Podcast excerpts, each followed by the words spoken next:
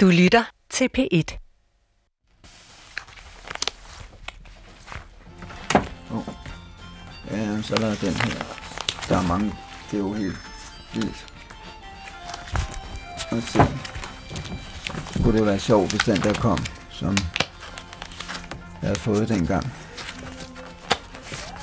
Jeg har også nogle nye af dem, fordi der var i det nye, er der en meget flot plakat med. Det er så LP'er. Jeg har også et par hundrede CD'er, jeg har mange singler, jeg har mange, jeg har nogle, mange DVD'er, jeg kan sætte bånd. Her er der et puslespil, det har jeg faktisk også.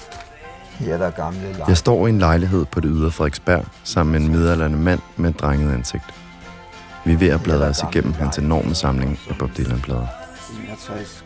Øh, Og det er med Freewheeling øh, LP'en, hvor han går på en gade i New York sammen med sin daværende kæreste Susu Tolo, som påvirker ham meget til at blive mere politisk og mere dyb. Han hedder Hans, og han boede på drengehjem sammen med min far tilbage i 70'erne.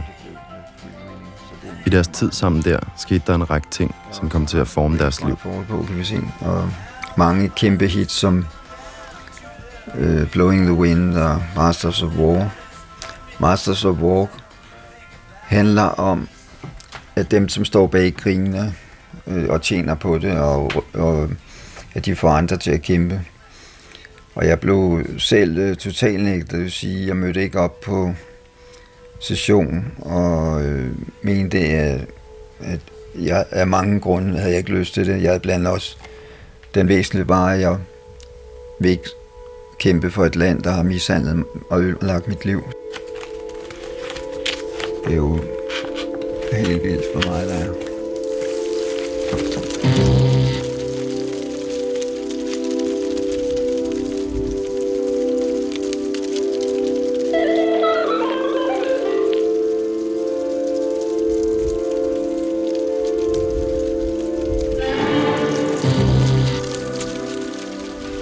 Jesper var min far.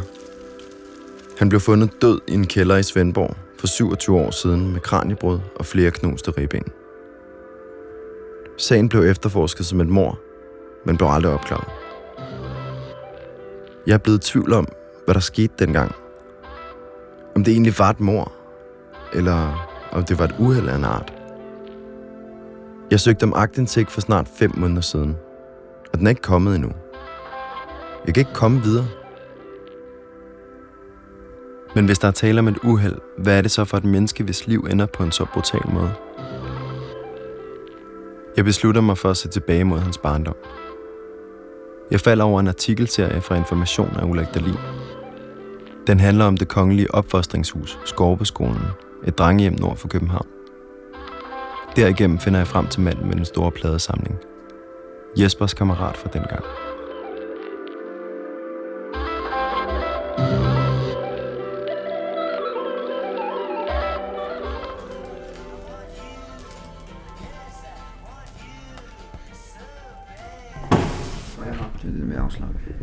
Jeg, jeg hedder Hans, og jeg, jeg gik på Skorpeskolen i en klasse over Jesper Hansen. Hvordan husker du Jesper i hans tid på, på Skovskolen? Jeg må indrømme, at jeg har svært ved at huske særlig meget fra Skorpeskolen. Jeg var ved at blive psykisk syg selv. Men det, jeg kan huske, det var, at han var en flink fyr og et godt menneske. Men Jesper blev mishandlet på Skorpeskolen, og jeg ser det som, at det var et langsomt mor på Jesper, det der skete på Skorpeskolen. Okay.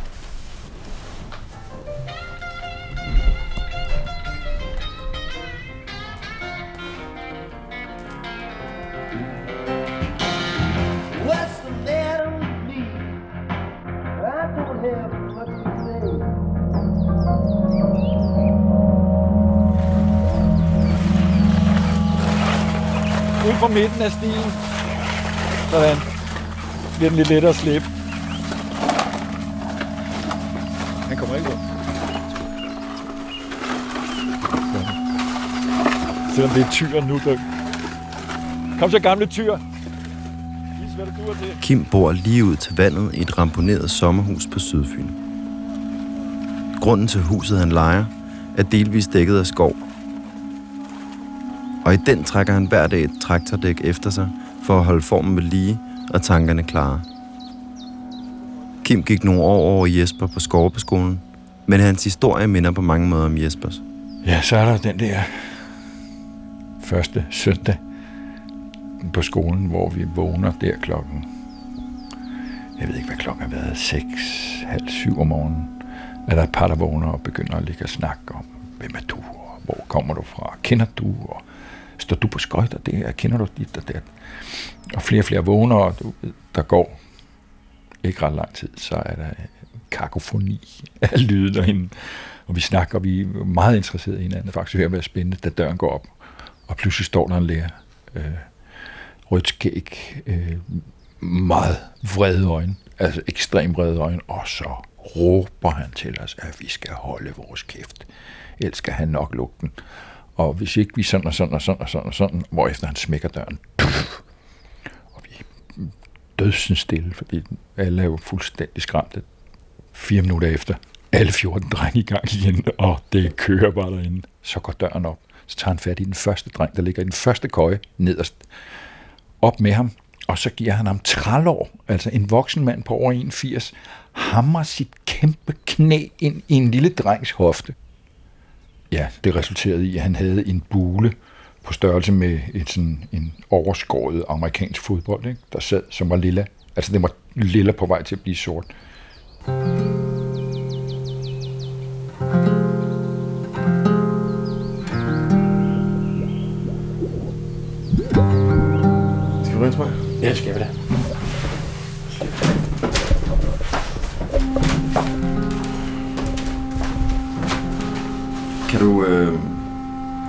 Du introducere dig selv? Ja, det vil jeg gerne. Jan Sebits Poulsen. Jeg sidder i aftensolen på en altan med Jeg Jan. gik en klasse under Jesper på Skorpeskolen. Vi drikker næstkaffe og ruller cigaretter af hans røde bali. Ja. Fine sager. Jan var en af de mennesker, som kendte Jesper bedst. De mødte hinanden på Skorpeskolen, da de var 12 år gamle. Som jeg husker det, så var det sgu også en, en svær tid for, for mange af os. Jeg havde været en kaotisk opvækst og egentlig sendt ud af byen. For måske at få en bedre opvækst, end min far kunne give os. Mig og min storebror. Så det var dejligt at komme på landet og opleve noget, noget andet og lidt... Egentlig var det jo, som jeg oplevede, det faste rammer og masser af plads og rummelighed. Til at starte med at opleve det sådan i hvert fald. Kan du huske første gang, du mødte Jesper? Ja, den første gang, jeg møder Jesper, det har været nede på stranden. Hvor vi sad og smøgede den. Vi kunne godt være fire om at ryge en cigaret. Ryge efter og ryge træer og så videre, ikke? At ryge træer, det har jeg aldrig hørt. Så, jo, fordi så er der tre forskellige, der deler den samme smøg. Og kan jeg ryge efter, eller okay, så kan jeg ryge efter efteren. Vi mødtes over smøgerne. Vi mødtes over smøgene til at starte med. Og hvordan, øh, altså, hvordan opfattede du ham på det tidspunkt? Jeg husker, jeg husker bestemt Jesper som øh, vittig. Jeg altid, vi havde det skide sjovt sammen. Der var i øh, et stort skovområde bag ved kostskolen, der var der en stor øh, militær eksercerplads. Militær øvelsesområde. Hvor vi så øh, rendte rundt, og så fandt vi noget uaffyret ammunition og nogle øh, uaffyrede granater og andet. Hvad vi nu kunne samle op af sjove ting, og det skulle der brændes af. Og så fik vi tændt et lille bål og hældt et eller andet på, hvad det nu var, mens vi søgte ly et eller andet sted for, ja, for hvad der nu skete der. Nogle gange var det bare en almindelig røgbombe, andre gange så var det sgu også, at det fløj om ørerne med metalsplinter. Så fik vi prøvet det.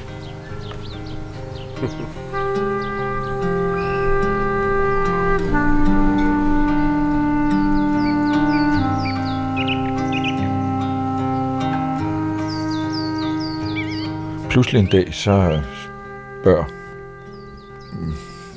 ham med det røde skæg, N, øh, kan vi jo kalde ham, som jeg har snakket om før, der bullerede ind på sovesalen første morgen, vi var der. øhm, og spurgte, om jeg ville øh, tjene 10 kroner.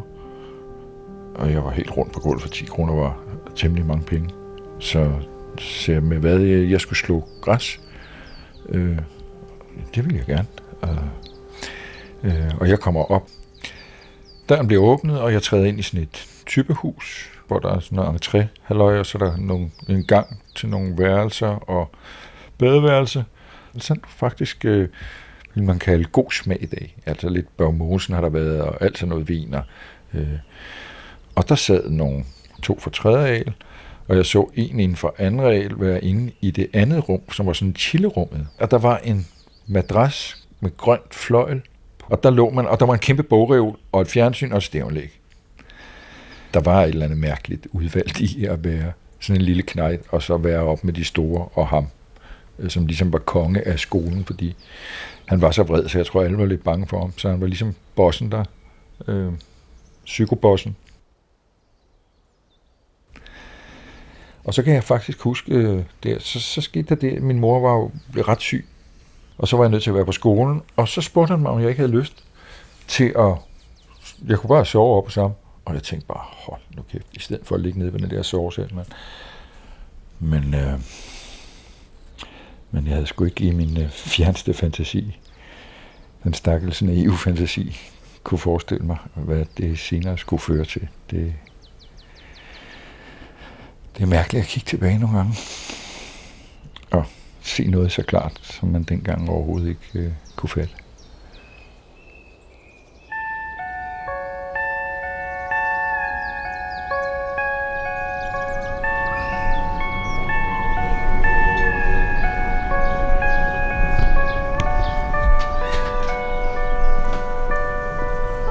Det var også, jeg, jeg, vi hængte jo ud mere med, med dem fra de ældre klasser over i, i Strandvejshuset, som det hed. Der var for regel, regelklasserne. Det synes vi var mere, der var sgu mere medspil. Var I sådan, øh, var I de hårde drenge på skolen? Eller? Ja, ja, både og. Måske. Måske. Der er noget med, at, øh, at øh, de her ældre øh, elever, de øh, kommer nogle gange hjem hos øh, socialrådgiveren på skolen. Det er rigtigt, ja. Socialrådgiveren, som Jan taler om, er ikke den samme som Rødskæg i Kims historie. Men de arbejder begge to på Skorpeskolen, og så er de det til fælles, at de begge to tit har elever med hjem. Det er sådan et sted, hvor man kan få lov til at ryge og høre musik og sådan noget. Kan du, kan du fortælle lidt om, sådan, hvordan, hvordan det fungerede, når man øh, kom på besøg der? Var det sådan en frirum? Til en vis grænse, ikke? Hvad er det for en grænse? Ja, det, skulle, ja, det er lidt svært, ikke? Fordi der var også der var nogle lidt uskrevne regler på en måde, øh, som også var lidt svære at forholde sig til. Og man stadigvæk ikke et eller andet, øh, jamen, hvor længe skal det her vare, eller øh, hvad, skal, hvad skal vi bagefter, eller sådan, ikke? Der var ligesom, man havde egentlig heller ikke så meget øh, råderet eller bestemmende til at sige, Nå, tak for i aften. Den mulighed lå lidt fjern, ikke? Øh, Man bestemte ikke helt til, hvornår man kunne gå, eller hvad? Ja, det kan man faktisk godt sige, ja. Det var egentlig det, jeg, ville, jeg mente med det, ja. Så det var også lidt, lidt ja, anderledes, eller ja, lidt mærkeligt måske endda. Og der blev faktisk også, som jeg husker det, øh, delt nogle piller ud. Hvor at øh, blandt andet Willy øh, delte piller ud til, til nogle af, af eleverne. Af hvilken årsag skal jeg ikke kunne sige.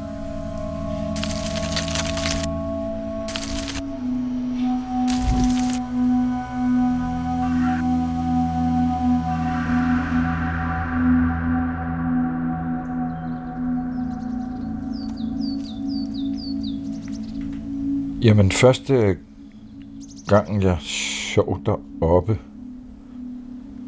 kan jeg huske, at da han skulle sige godnat, der holdt han mig lidt for længe i forhold til, hvad jeg synes var rigtig rart. Øhm, han havde også en tendens til ikke at bade alt for tit. Altså han stank rimelig kraftigt af sved, og havde den der ekstremt dårlige ånde, som var en god kombination af stærk kaffe øl, mange øl om dagen, og så måske 40 smøger, øh, filterløs. Øh, og så lykkedes det ham faktisk at få sine hæslige læber helt hen til mine, og hans ægle tunge ind i min mund. Øh, og derfra så, ja, så gik det vel sådan over det næste års tid, at, øh, øh, at tingene bare eskalerede øh, på en måde så stille og roligt, som man næsten ikke opdagede det. Øh, det var samme fænomen hele tiden. En voldsom angst. Jeg turde ikke sige nej. Kom derop. Næste gang kom han ind til mig. Jeg rystede af angst, så jeg spurgte ham, jeg frøs. Det var jeg nødt til at sige. Jeg kunne ikke sige, at jeg var bange, så han banket mig, var jeg bange for. Så skulle han nok varme mig, og så lå han tæt, hvor man kunne mærke hans pik, øh, som var stiv, og så videre, og så videre. Ja, det fortsatte så med, at han tvang mig til at berøre sig, og berørte mig, og berørte min anus, og jeg skulle røre ved ham, og han ville hele tiden kysse, og jeg var ved at kaste op.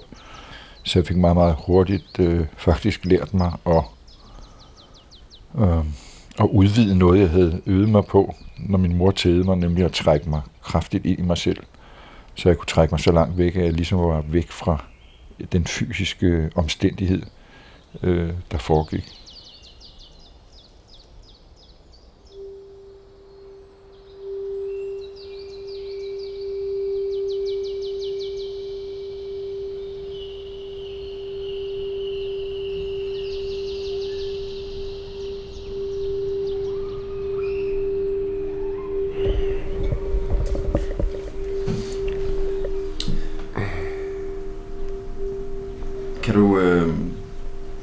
Hvordan Jesper var i det? I forhold til det, i forhold til det miljø og i forhold til det sted? Han virkede bare så, han virkede meget mere sikker.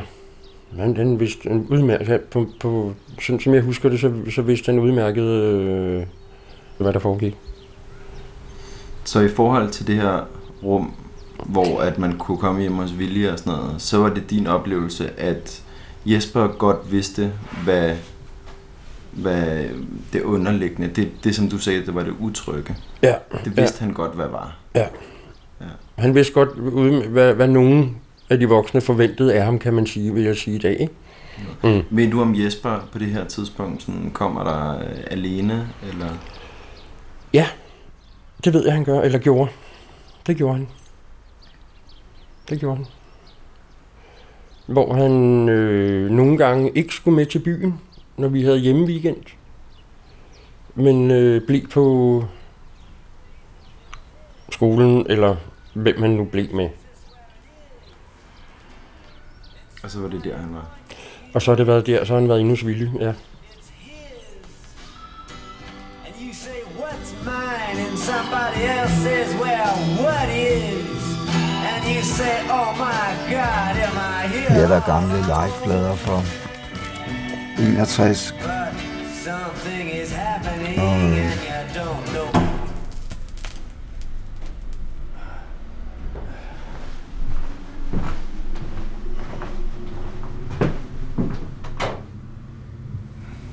Hvad ved du om, hvad der skete i den lejlighed? Jeg ved, at Jesper var sammen med ham seksuelt. Og jeg ved også, at han lå sig bedøve, og jeg ved også, at han fik stoffer af ham. Jeg har hørt fra andre, at socialrådgiveren havde altid nogle piller, og altid sådan om, skulle du ikke lige have nogle piller, ikke? Og nogen siger også, at de kunne huske, at han altid havde nogle op i, her i, han havde sådan en lomme, brystlomme, ikke? Og jeg, jeg ved, at han gik med til at, at lade sig bedøve, fordi det kunne han godt lide. Og, øh, Jeg kunne godt lide at være bedøvet. Ja. Så han udnyttede Jesper, og han udnyttede, at Jesper havde det svært, og, og, og at Jesper havde en fortid, som han var et ødelagt menneske, og havde det, han, han skulle have haft det modsatte, han skulle have været støttet til at få et godt liv. Jesper var et rigtig godt menneske, og ville det godt jeg, jeg, jeg ved, at socialrådgiveren havde et liv inde i byen. Og har også en idé om, at, øh, at han fik Jesper ind i træk- og drengmiljøet. At det var ham, der gjorde det. Øh, Det er helt nyt for mig. Det har jeg aldrig hørt.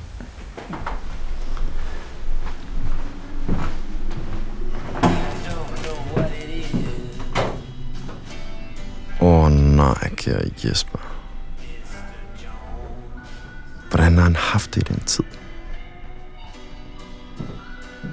Forestil dig, at du bliver sendt på et drengehjem som 12-årig, fordi din mor ikke kan overskue dig, og din far ikke vil have dig. Din mor begår selvmord, og den voksne person, som skal hjælpe dig igennem alt det, misbruger dig seksuelt. Introducerer dig til stoffer. Hvilken skæbne sender det egentlig i retning af? Kan det virkelig passe, at Jesper var trækkerdreng allerede som 13-14-årig?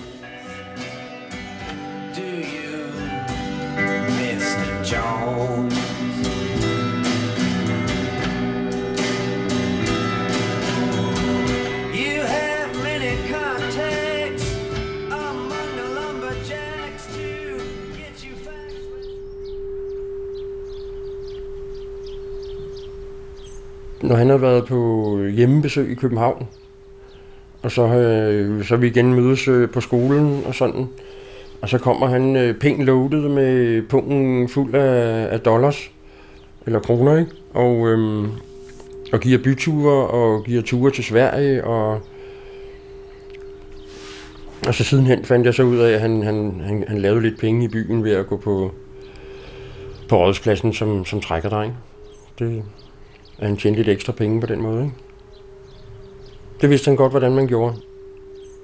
Jeg har da også en, ved en enkelt lejlighed været på, på øh, Københavnertur, eller hjemmetur med, med Jesper, hvor vi så hervede rundt i København. Hvad gjorde I, når I Som- hervede? Ja, det var ikke...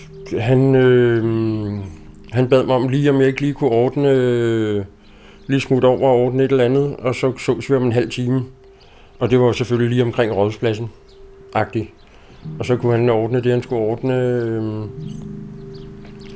og så gav han en burger, og alt var jo godt. I et kort stykke tid, ikke? Til næste, hvad kan man sige, dilemma opstod, ikke? Hvor skal man... Øh, hvor skal vi hen, og hvor skal vi sove, og, og sådan, ikke?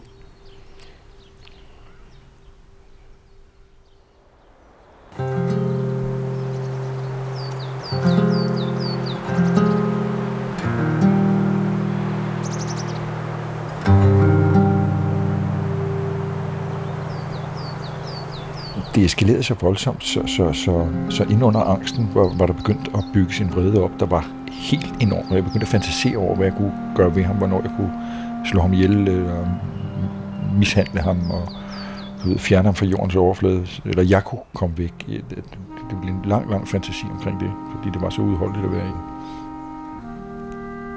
I en klasse, der øh, begynder han at svine mig til, øh, skælde mig ud over et eller andet.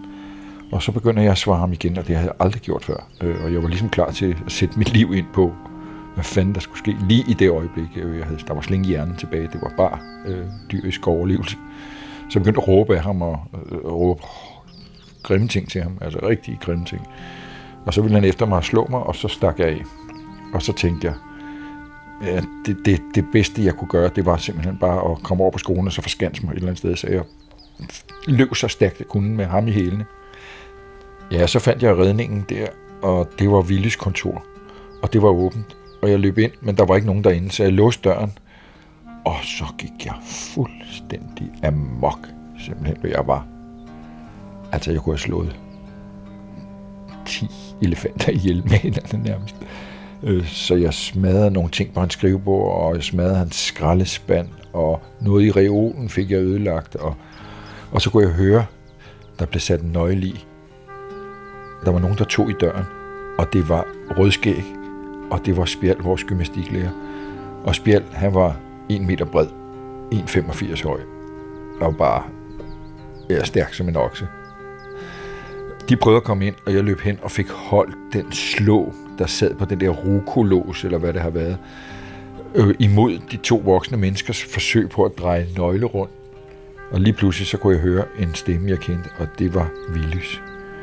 Øh, vores socialrådgiver, som havde haft med Øh, lige fra starten havde, havde det ligesom været ham, min mor også kunne snakke med, jeg kunne være med deroppe og snakke. Så der vidste jeg bare, det var i hvert fald et sted, hvor der var sådan en mellemstation til, at det her kunne være måske på vej hjem. Så vi, jeg kunne høre, at han snakkede med dem derude med rødskæg og med spjald, og så gik de lidt væk, og så fik han mig til at lukke døren op, og øh, ja, det er rigtig svært at forklare. Øhm, og jeg prøvede at stamme frem, hvad det var, der var problemet. Jeg tror ikke lige helt der, han forstod det, men jeg var så bange og, og ude af den. Så han sagde til mig, at, øh, at hvis jeg ville, så kunne jeg godt få lov at overnatte inde i hans lejlighed inde i Helsingør. Øh, og det ville jeg jo selvfølgelig gerne. Så vi kørte derind, og da vi så kom derind, så flød det bare ud. Stammende og hakkene, men det flød ud af mig med, med ord omkring, hvad det var, der var sket i de sidste par år. Prøvede at få ham til at forstå det.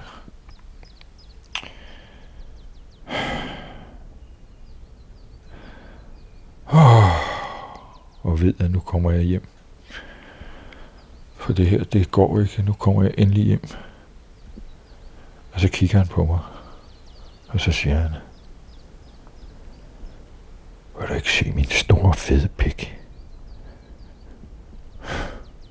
Ja. Så faldt jeg fuldstændig for hinanden. Igen. Og så begyndte jeg at tude og skrige og råbe. Og så blev jeg kørt tilbage på skolen. Med streng formaning over ikke at sige noget. Og det er så her Jesper og Kims historie mødes. Den person, som Kim stolede på skulle være hans redningsmand, havde de samme ustyrlige lyster som hans overgrebsmand, Rødskæg. Kim slap for den dag både for Vilje og Rødskægs overgreb. Men der skulle ikke gå lang tid, før en 12-årig Jesper skulle tage hans plads.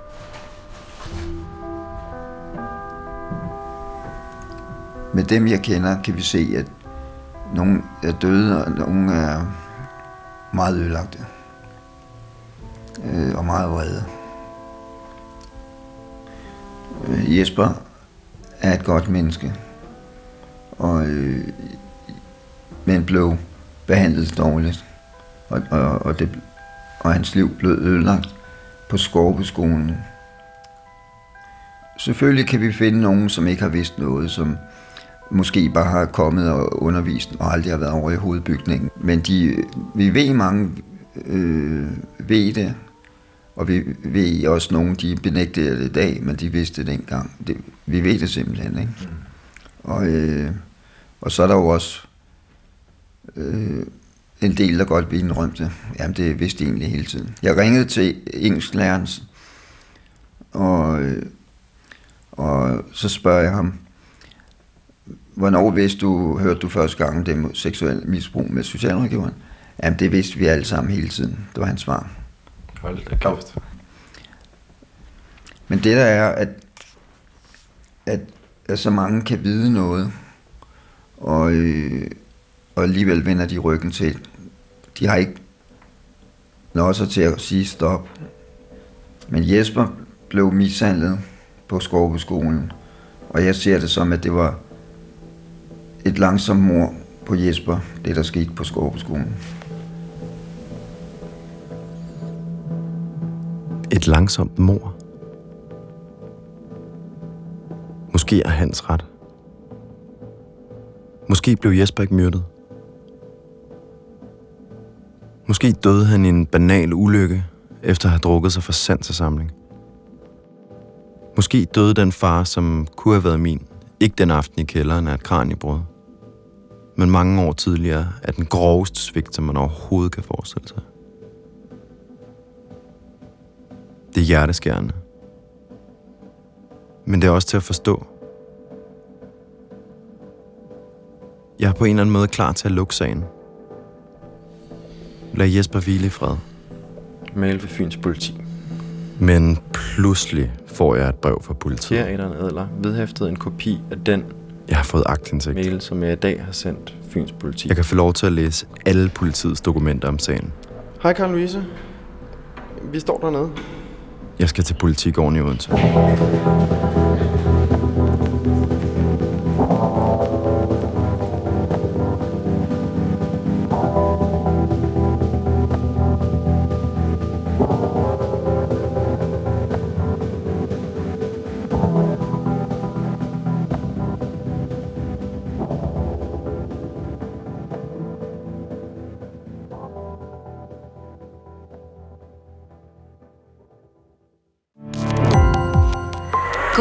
Opdagelse i alle DR's podcast og radioprogrammer. I appen DR Lyd.